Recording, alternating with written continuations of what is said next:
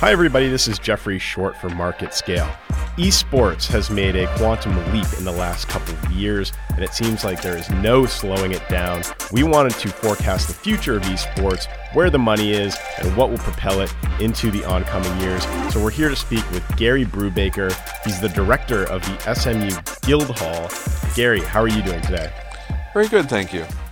Well, thanks so much for joining us. Um, you have a long career in video games, whether it's programming and now running SMU Guildhall. Um, and so you seem like an appropriate expert to talk about the esports side of things, which I think a lot of people have just sort of turned their attention to in the last year or so. You look at the rise of something like Fortnite or Apex Legends, where uh, something that really caught my eye over the summer was that a $30 million prize was awarded to the winner of the Fortnite World Cup in New York. So can you sort of tell me when esports really turned to the corner and when it really started becoming a massive revenue generator? Well, I think you have to look outside the United States to answer that question. Probably the genesis of esports as a significant revenue was really in Korea with StarCraft um, back in the 90s. Um, and it was an amazing thing to us. I remember as developers uh, downloading on the internet, which was some somewhat nascent then, these Korean TV shows with uh, big big cash prizes, and we couldn't understand a word of Korean, but it was clear that there was a lot of passion around playing that game. As it came to the United States, it was more. And this is the interesting to me as we talk historically, is you saw companies seeing esports as more of a marketing play. And so it was a way to promote their product not as a individual thing into unto itself. Uh, and then when you come into the modern era when you look at a Fortnite or an Overwatch you have games that were designed from the ground up to be for the esports market and to take advantage of it yeah, and can you kind of walk us through the landscape right now and maybe if if someone was investing, where would they see the biggest return? Is it on the maker of the game? Is it on the teams or the players? Is it on the streaming services? What is sort of driving this this growth? Well, so there is obviously a lot of revenue be, to be had, and each of those groups that you mentioned are a bit in an arm wrestling of who's going to own the majority of that revenue. And so it is not clear who is going to win. Uh, if you think about who owns baseball, well, sure, there's a commissioner and an official rule book, but there's nobody stopping you from just having a pickup game on the corner. Whereas in esports, you have corporations, developers who own the game. They define the rules, they define almost everything. Activision Blizzard, of course, wanting to have a more robust franchise system, uh, agreed, and it's not public, but made some deals to have team owners. It said, we'll split some revenue with you in a way to get you to invest in teams. How much that was, hard to say. Who came out better? We'll find out.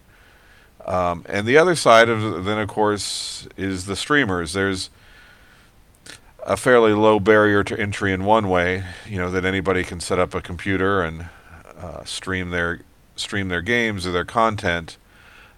But it's also a place that we quickly see like other industries being driven by brands.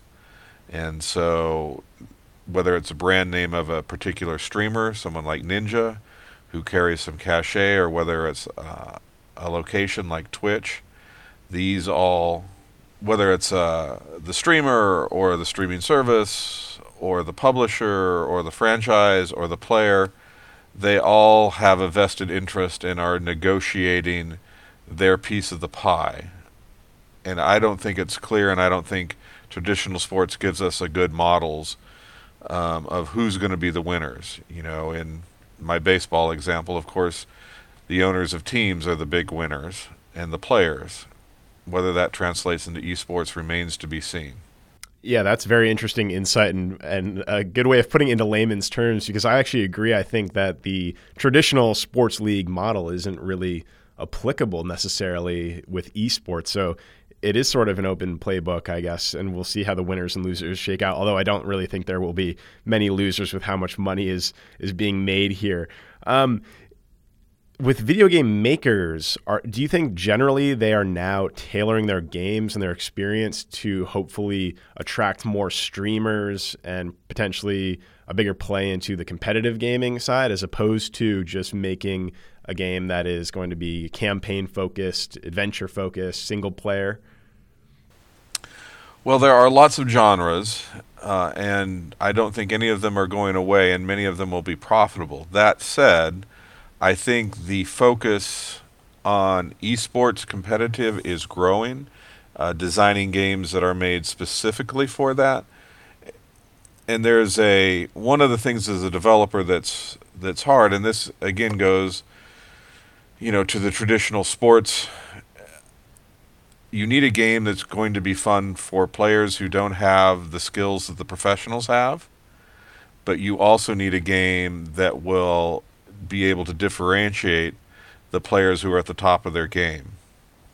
Uh, and so one of the de- one of the design problems is I can create a game that's a lot, really great for the pros who practice, but isn't much fun to play by the average person. And so, how can I address both those audiences? Because just like in traditional sports, one of the big wa- reasons people watch esports is they want to improve their own game they say, "Hey, I love this game. I love to play it. I want to see how the good the good people play and aspire to be that." You know, we can't all be Wayne Gretzky or Michael Jordan. Of course, I just dated myself right. there.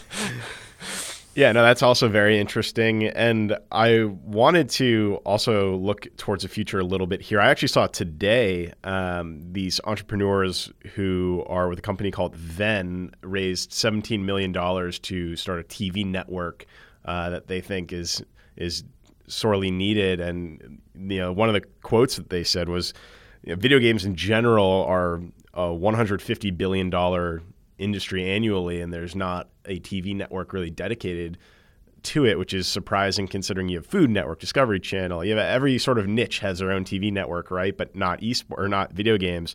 Um, so do you think? I guess how big of a development do you think that is in general, and and sort of what is maybe just the next step for esports?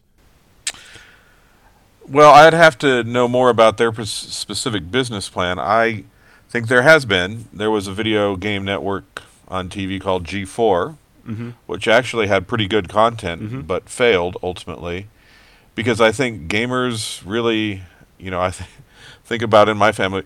I'm not sure we know what TV is other than it's the screen in the living room. right.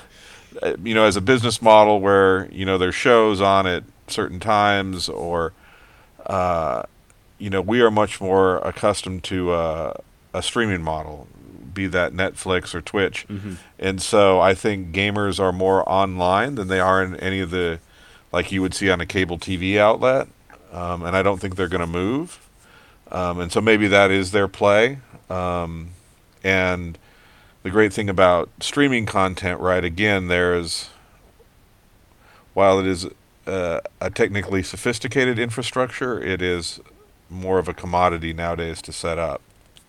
Yeah, and then lastly, I wanted to end with sort of an educational uh, side of things because I think this is still such a burgeoning industry. What would you say to a college student that hey, you know, says maybe I don't have the skills to be a professional esports player, but I want to be involved in that arena? What kind of careers do you think they are going to be seeking? Are there going to be uh, agents like you would see in Major League Baseball? Are there going to be similar roles uh, around esports that maybe other professional leagues see, or or generally, what roles uh, would you advise someone to look into right now? I believe there will be agents. I don't think there's enough money uh, yet to support an agent model over the players. Um, that said, jobs that exist today are esports management, uh, just you know here locally in Texas in Arlington, we just built a huge esports arena, and there are a number of jobs that went along with that, managing the events, and you know that's you know everything from team management, which is a bit specialized to things that really are, you know, look more traditionally, right? I mean, you know, we we need to sell tickets and you know have concessions and all the other pieces that go into any sort of venue with a sporting event. The other thing that I think people can look into is the actual development of games. Uh, I, because as I've said, it's really only been within the last few years that we have games specifically tailored to esports, and I think there is uh, a fertile field to find new games and new types of games. So this is very interesting. Uh, this is a bit parenthetical. Um, you know, in traditional sports, we think about football and basketball and baseball, and they're kind of perennial. You know, soccer.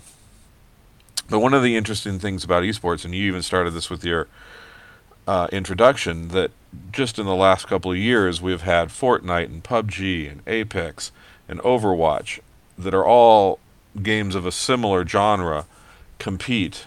And so esports traditionally uh, have had a shelf life of a few years.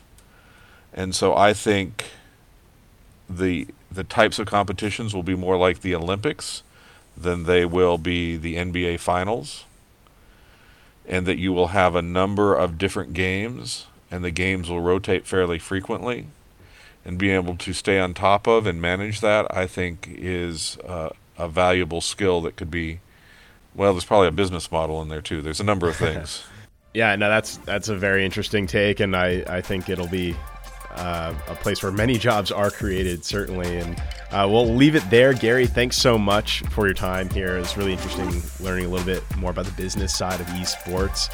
Um, there's definitely plenty of conversations to be had. Uh, you just alluded to the Arlington esports arena. I know I could speak for days about what is going to be happening there, and we'll see it firsthand because we're here in Dallas. So um, I look forward to speaking to you again. But thanks so much, Gary. That was really insightful.